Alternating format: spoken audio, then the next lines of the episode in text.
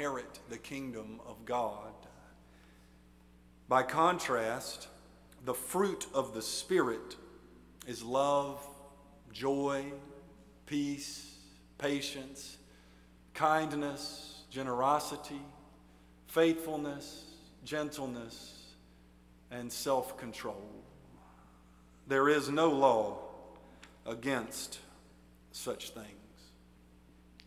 Let us pray. O oh Lord God, in this preaching moment, I simply ask that you would help me to speak your word.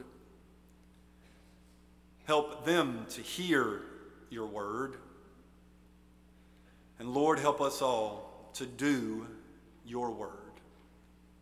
I pray in the name of Christ our Savior. Amen.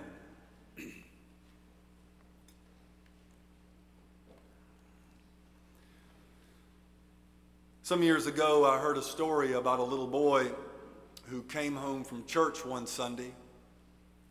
When he walked through the door, his dad said, well, What'd the preacher talk about today? The little boy said, Sin. His dad said, Well, what'd he say? The little boy said, He's against it.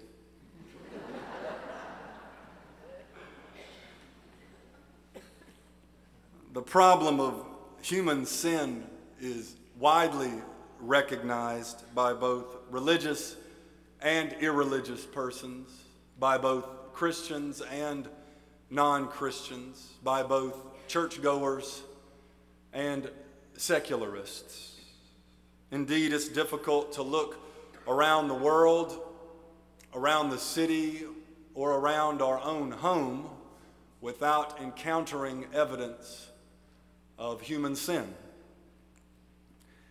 Paul's letter to the Galatians contains a pretty extensive list of sins to avoid, 15 vices to be precise.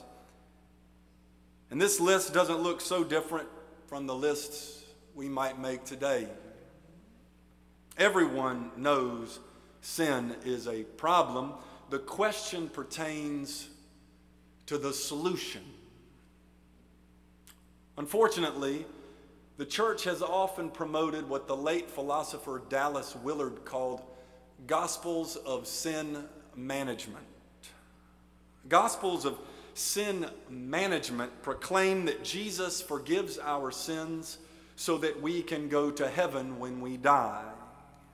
They focus on God managing our sin problem through forgiveness and atonement, and then identify everlasting life in heaven as the outcome. Yet, while Jesus indeed offers forgiveness of sins and indeed offers everlasting life, the gospel encompasses so much more. Christ came to bring forgiveness, yes, so that we can flourish in God here and now. Christ came to bring everlasting life in heaven yes, and also abundant life on earth, here and now. I have come that they might have life, said Jesus, and have it to the fullest. The gospel is not just about God managing our sin problem, it's about Christ bringing us the abundant, fulfilling, and flourishing life that God intends for us. This is what Paul describes as he contrasts the sinful works of the flesh with the life giving fruit of the Spirit. He's already told us that we are justified by faith because of Christ's death on the cross for us.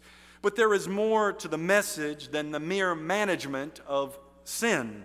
According to Paul, when we put our faith in Christ, the Holy Spirit, God's unseen, active, and effective presence, works in our lives to produce a harvest of fruit.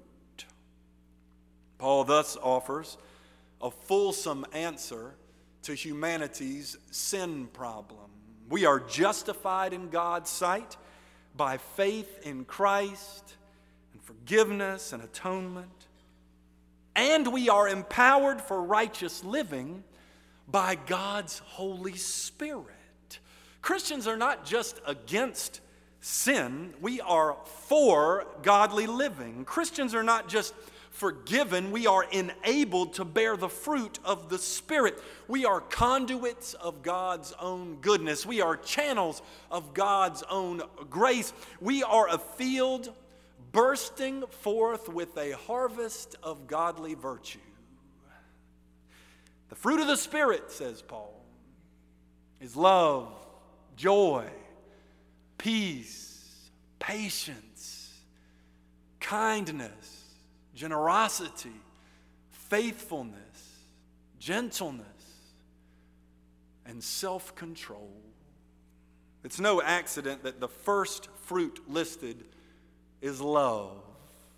Paul has already identified love as the expression of Christian faith, the content of Christian service, and the fulfillment of God's law. Paul spells out the relationship between the Spirit and love in Romans 5 5, where he says, Love has been poured into our hearts through the Holy Spirit that has been given to us. The Holy Spirit pours the love of God into our hearts so that it overflows to other people. Christians love others not merely with our own self generated affection, not simply with the humanistic striving to be benevolent, but with the supernatural love of God that has been imparted to us so abundantly. Joy is the second fruit of the Spirit. Joy is happiness in God rather than in circumstances. Joy does not depend on experiential satisfaction, but on spiritual connection with God and other people. Joy leavens our social interactions with contagious delight and a sense of spiritual cheerfulness simply in being together. Christians exhibit joy because we enjoy God and we enjoy one another in God. Peace is the third fruit of the Spirit, which is both an inward serenity of the soul and an outward harmony in social relationships. Paul probably has in mind the Hebrew concept of shalom, a type of peace characterized by justice and righteousness in society, a type of peace including both the absence of conflict and the presence of love, a type of peace characterized by overall comprehensive well being in God. Christians participate in bearing the very peace of God, both personally and communally. This triad of love, joy, and peace evokes Jesus' own teaching in John 14 through 15, where he gives his disciples his love, his joy, and his peace. The fruit of the Spirit, therefore, is not just a formulation of Paul's thought, but also a reflection of Christ's character. Indeed, we are hard pressed to find a better description of Christian character traits anywhere in the entire Bible, which is one reason why my wife Dana and I have emphasized to our daughters the nine fruits of the Spirit even more than we have emphasized the ten commandments. A fourth fruit of the Spirit is patience, which can also be translated long suffering. It signals the quality of being slow to anger rather than short fused. Other fruits of the Spirit include kindness, the quality of goodwill toward others, generosity, the quality of a good and giving disposition, faithfulness, the quality of being loyal, trustworthy, and dependable, and gentleness, quality of humble meekness. There are other fruits of the Spirit too. The list in Galatians is representative, not exhaustive. Uh, we might add humility, compassion, justice, righteousness, and more. But the last fruit Paul lists here is self control.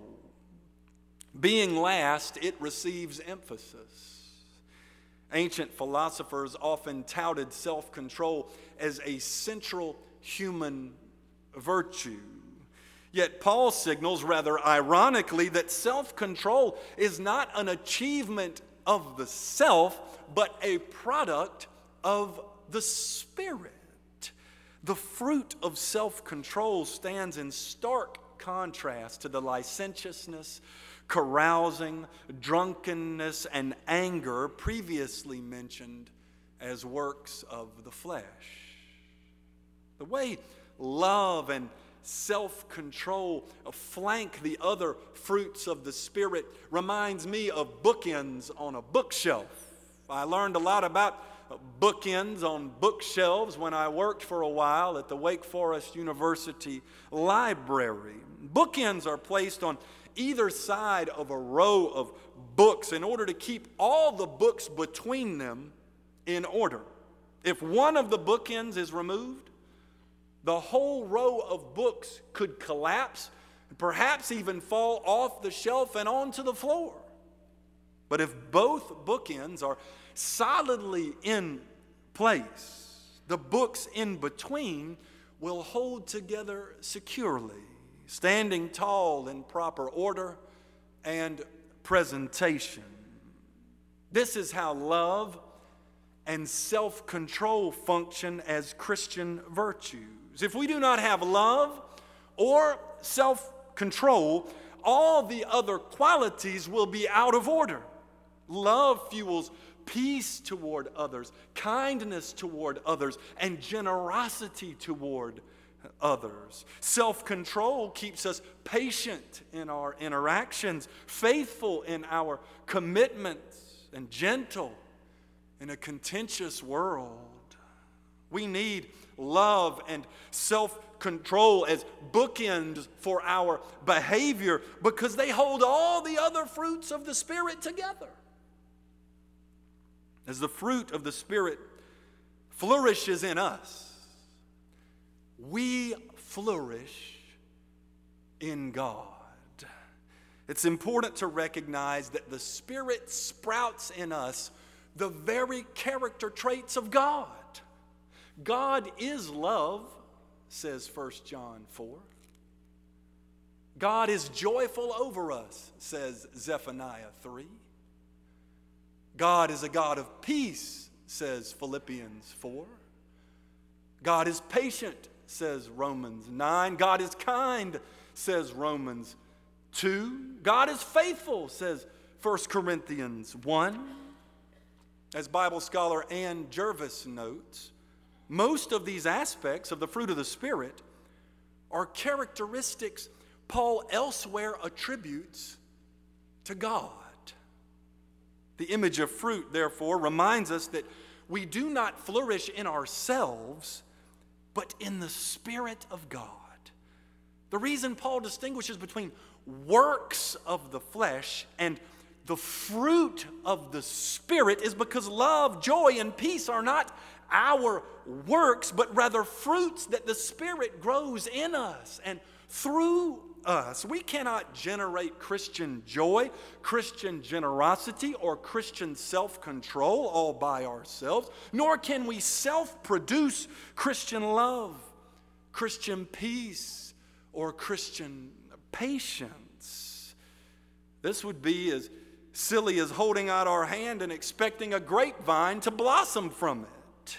Although we cannot produce spiritual fruit by ourselves, we can make ourselves more conducive for the Spirit's harvest. We can prepare the field of our life for the Spirit's good work. We can clear out the weeds of our lives by confessing our sin, and seeking forgiveness. We can remove the stones of selfishness and self reliance to clear the area for growth. We can uproot the habits and activities that keep us from fully connecting with God. We can soften the ground of our hearts through prayer. We can fertilize the soil of our souls through reading Scripture. We can yield to the Spirit and cooperate with the Spirit to seek the best possible harvest so that our sin is not just being managed, but being overgrown with godly virtues. Many Christians have been wondering how to be faithful witnesses to Christ amid the ongoing decline in church attendance in Europe and the United States. What if we sought to bear the fruit of the Spirit? Many Christians have been wondering how to personally respond to the vile attacks and horrific warring in the Middle East. What if we sought to bear the fruit of the Spirit? Many Christians have been wondering how to set a good example for our kids and grandkids in today's world. What if we sought to bear the fruit of the Spirit? Many Christians have been desiring to grow in the faith, to mature spiritually. What if we sought to bear the fruit of the Spirit, many Christians have been seeking to exhibit uh, something authentically Christian, not some Christian show or spiritual veneer, but something real. What if we sought to bear the fruit of the Spirit? Dana and I are not much for gardening. As much as we love the idea of having a garden, and as much as we love fresh, locally grown produce, neither one of us has ever been very successful at growing much of anything. Part of the problem is we don't know what we're doing. 15 years ago, we thought the backyard of our new home was perfect for a garden. We considered trying to till the land and grow some vegetables, but the locals said the ground was beset with rocks and quite tricky for gardening. Later, we met a young man named Hayden when he and his family began attending our church. Hayden was 13 or 14 years old, and he was a gardening enthusiast. Hayden tended a massive garden at his family's home, multiple gardens, in fact. And he loved being outdoors. He loved having his hands in the dirt, helping things to grow. So when Hayden offered to help us get a garden started in our backyard, we gladly took him up on it. He came to our house and he cleared out the weeds in this one area and removed the stones from it as well. He tilled the ground and he carefully planted seeds. He came by regularly to check on everything to make sure it was watered sufficiently and to pull up any weeds that might appear there. And before too long, our backyard was blooming with the most beautiful harvest we had ever seen. There were fresh tomatoes and yellow squash. There were heads of lettuce and heads of cabbage. The garden was blossoming, thriving, flourishing, bearing fruit. It was still the ground we lived on, but it was somebody else's work. It was still the property where we resided, but it was somebody else's produce. It was still the land where we walked and talked and played with our kids. But it was somebody else's harvest. And it all happened because we yielded the ground to somebody who knew what they were doing. We yielded the ground to someone who knew how to bring forth fruit from it. And likewise, friends, the best thing we can possibly do with our life is to hand it over by faith to someone who knows what they're doing. The best thing we can do is yield the ground of our existence to someone who can bring forth a far greater harvest than we could ever manufacture with our own work. God knows how to make love blossom because God is love. God knows how to make joy flower because God is joyful over us. God knows how to make peace bloom because God is a God of peace. God knows how to make patience proliferate because God is slow to anger. God knows how to make kindness grow because God is kind. God knows how to make generosity grow because God is abundantly generous. God knows how to make faithfulness grow because God is always and ever faithful. The key is to stop trying to produce what we want and to let the Spirit produce what God wants. The key is to stop seeking our own satisfaction and to start seeking spiritual production. The key is to understand that the flourishing life cannot be self generated precisely because it is God given. If we will let the Spirit of God go to work in the field of our life, if we will yield the ground of our existence to the Spirit of our God and cooperate with the Spirit daily, oh, we'll look around after a while and see a harvest like we've never seen before. Amen. If you've never put your faith in Christ and received the Holy Spirit, won't you come forward today and put your faith in God? If you would like to be baptized or if you would like to join the Second Baptist Church of Richmond, we would be so glad to have you. Won't you come forward today?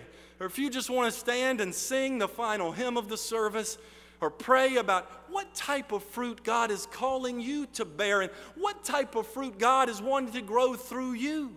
Let's all respond now as the Holy Spirit leads.